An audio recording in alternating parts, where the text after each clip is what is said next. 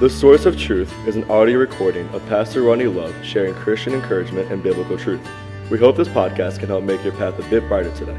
Psalms 119, 105 says, Thy word is a lamp unto my feet and a light unto my path. Well, welcome back, my friends, to the Source of Truth podcast, and thanks for joining us as we take time to study God's Word. That is the source of truth. And I'm glad you're with us today. The Bible teaches us this is the day that the Lord hath made. We will rejoice and be glad in it. And I hope you have a great day. I hope, keep, hope you're keeping your eyes on the Lord this morning. Uh, we are in 1 Peter chapter number 1, or chapter number 5, I'm sorry. I don't know why I jumped back all the way to chapter 1. 1 Peter chapter number 5 as we work our way through the final chapter of this book. And I hope this has been an encouragement and a help to you. That is my desire. My desire is to help our church and to encourage us daily. And as we just take 10 to 12 minutes a day out of our day to look into God's Word and be challenged and encouraged in it. First Peter chapter 5, we're going to pick up in verse 5, which technically kind of rolls under the same context of chapter verse 4 that we spoke about yesterday. It kind of it ends one thought, begins another. So chapter 5, verse 5, the Bible says this Likewise, ye younger, submit yourselves unto the elder. Uh, yea, all of you, be subject one to another, and be clothed with humility. For God resisteth the proud, but giveth grace unto the humble. Humble yourselves, therefore, under the mighty hand of God, that he may exalt you in due time, casting all your care upon him, for he careth for you. So, really, what we're seeing here is we're seeing several things. We're seeing a final reaction to our, our responsibility to the pastor, then we're seeing how we respond to each other, and then how we respond humility to God. So he starts off with, well, likewise, the younger, submit yourselves unto the elder. Now, there's, there's some debate over whether or not the word elder there means just older, or it means the elder. In context gives you the idea it would be elder, because literally verse 4 just talked about the elder. In fact, verse 4 talks about that the chief shepherd shall appear, ye shall receive. The elder shall receive a crown of glory that fadeth not away. Likewise. And so he's continuing in the same thought. So in context, you get the idea. Now, why would he say younger?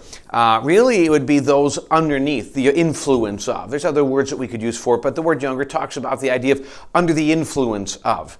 Uh, those who would sit under the influence of that elder uh, should uh, submit themselves. Now, please understand, I don't necessarily believe. I think sometimes what can happen is the pastor can take this thought and say, Well, I am the pastor, I'm the elder, you must submit to me. We got to be very careful. A few verses earlier, the pastor was challenged to be reminded this simple truth we are not to be lords over them. So please understand, simply here's the premise the pastor has been given a responsibility to teach the Word of God and to shepherd the flock, advise. In fact, Paul told Timothy, reprove, rebuke, exhort with all long suffering and doctrine. That is the command given to the pastor.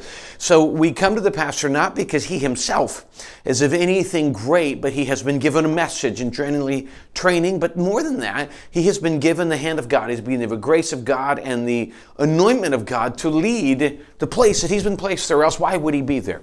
If we relegate the pastor down just to a teacher, and the only thing he does is he gets 30 to 40 minutes on Sunday to teach, and then I decide what I do with it, move on, we've missed the biblical responsibility. We should be listening, because please understand, again, it's not the pastor leading it. The pastor is the voice of God of the church. God says, I want the church to go in this direction. He leads the pastor to take it that direction. So if we're following the pastor and he's following the word of God, that's what we should do. Obviously, if the pastor decides to become selfish and self centered and lead to his own benefit, that's a very different perspective. But then he goes on to say something I find intriguing because the three, you know, most of the, the these first two things are very difficult to do because they go against our human nature. One, placing ourselves in some level of submission to the teachings of our of the pastor. But then two, he says, all of you be subject one to another and be clothed with humility, for God resists the proud, giveth grace to the humble. He tells us two things.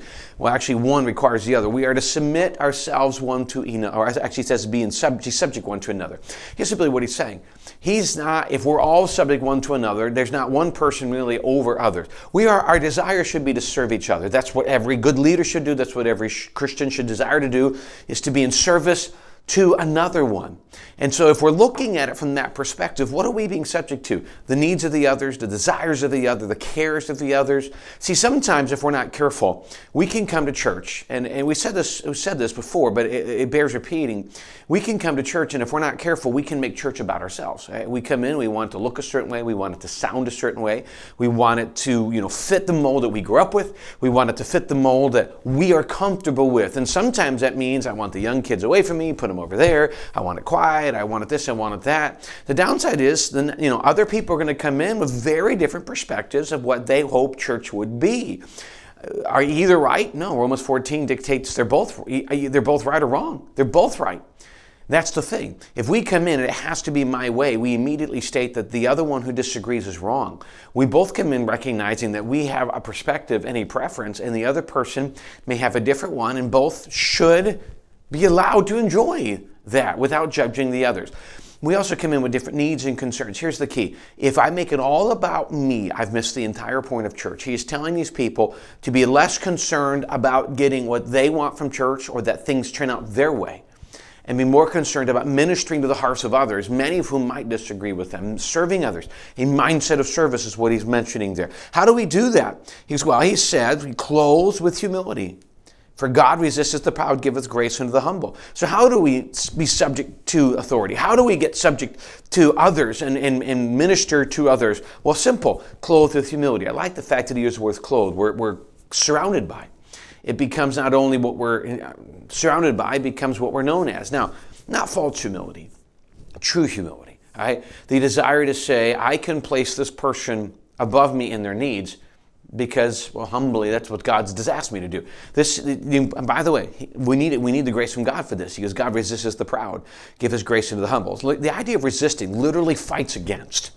So God is fighting against the proud, those who come in wanting things their way, those who come in thinking everything's about them, those who come in demanding things are being done a very specific way or wanting their way and willing to cause any level of damage to make that happen. They won't say it that way. They say they're fighting for right, but the cause uh, so many times irrecoverable damage as a result of this, and God resists those people. Well, they can make it work. They can walk around and you know make everything look good in their lives, but the fact is, God is in resistance to them, and this is where I wonder sometimes if Christians don't spend their life really not enjoying God's blessing because their pride keeps them from enjoying it. They they can put on the great conformity and the traditional front of Christian, but they're not enjoying God's blessing uh, simply because God's resisting their pride. So he says, be humble before that. Humility, uh, refer, placing, preferencing other people, even people we may not get along with, above ourselves. This is so anti our human nature, but it's what God has designed in this mystery, this, this church. Then he goes on to continue verse 6 Humble yourselves, therefore, under the mighty hand of God, that he may exalt you in due time. Catch this. You have things you hope to do, you have things you hope God will do in your life and allow you to experience and to be able to enjoy in your Christian journey. How do you do it? Humble yourself before God. You see, if I can be subjection to others, or if I can be that servant to others, humble myself, it goes back even further to humble myself before God. Accept the position I'm at, accept where I'm at right now, accept what God's doing in my life right now, embrace it, and let Him, in due time, I know it's not always easy because we love to be in control of these things. We love to be in control of the timing, but in due time, God will do in what He desires to do, as long as we stay where we're planted, where God wants us, and in humility minister and serve each other as He's asked to do in those times. So then He finishes with, I think, with a very important thing, because a lot of times what we're looking at here can be overwhelming. Well, I need help. I need this. I, you know, and we should come to church desiring to have needs fulfilled. In the same case, hoping to fulfill, you know, encourage and fill the needs of other people. But he tells us, casting all your care upon him, for he careth for you. Notice his words used casting. He's not saying offering. He's not saying placing a little bit. The idea of casting is completely throwing off. So if I'm throwing off my care, I'm not leaving any of it on me. If I take a coat and I throw it off on the pew, it's no longer on me. It's no longer around me. Uh, if I'm casting off a care, I'm literally throwing it away from me and giving it to someone else. That's the premise we see here. I'm casting away my care that is consumed in me. And what is the care? Literally, it's the word of anxiety. I'm casting aside my anxiety, my fears, my concerns, and I'm putting it on Him and casting completely my anxieties on Jesus. Why in the world would I do that? He says, Because he careth for you. He careth for me, he careth for you. I can live in humility with him. I can be subjection to other people. I can do the things that are in these verses that I've been asked to do because in these cares that overwhelm me, I can come to Him with them and I can cast them at Him. And He may use, here's the premise when I cast those things on Him, He then uses these other people that are trying to be a blessing to be encouragement to me. See how this works? And then I can turn on and be a blessing to other people. And that's often how he chooses to work in this area. That's the premise. It's one of the reasons why engagement in church and attendance at church and involvement in these things are huge. Being around other Christians, a major part of how God has designed this to be. And that's one of the is we see that in these passages. It's not always easy because our human side is prideful and we fight it daily and God is challenging us to through his grace live in humility, trusting God to take care of the things that otherwise uh, we would fight and that we can't do anything else about. And I hope that I hope we can learn every day to live in humility to God and then be clothed in that humility as we strive to minister and encourage others. I'll tell you, thanks for joining us again this morning on, on this Wednesday morning, giving me a chance to be part of your day. I hope this is a help. I understand that these challenges specifically are very against our nature. These are not easy to do. That's why the grace of God is needed to do these. But as we allow the grace of God, to, eh, to give us strength to do these things. We'll see God work in a way that we cannot generate on our own. And that's really the desire of a Christian's heart is to see God doing the work, not necessarily us. Again, thanks for joining us today. We appreciate the privilege to be part of your day. We hope you'll join us again tomorrow.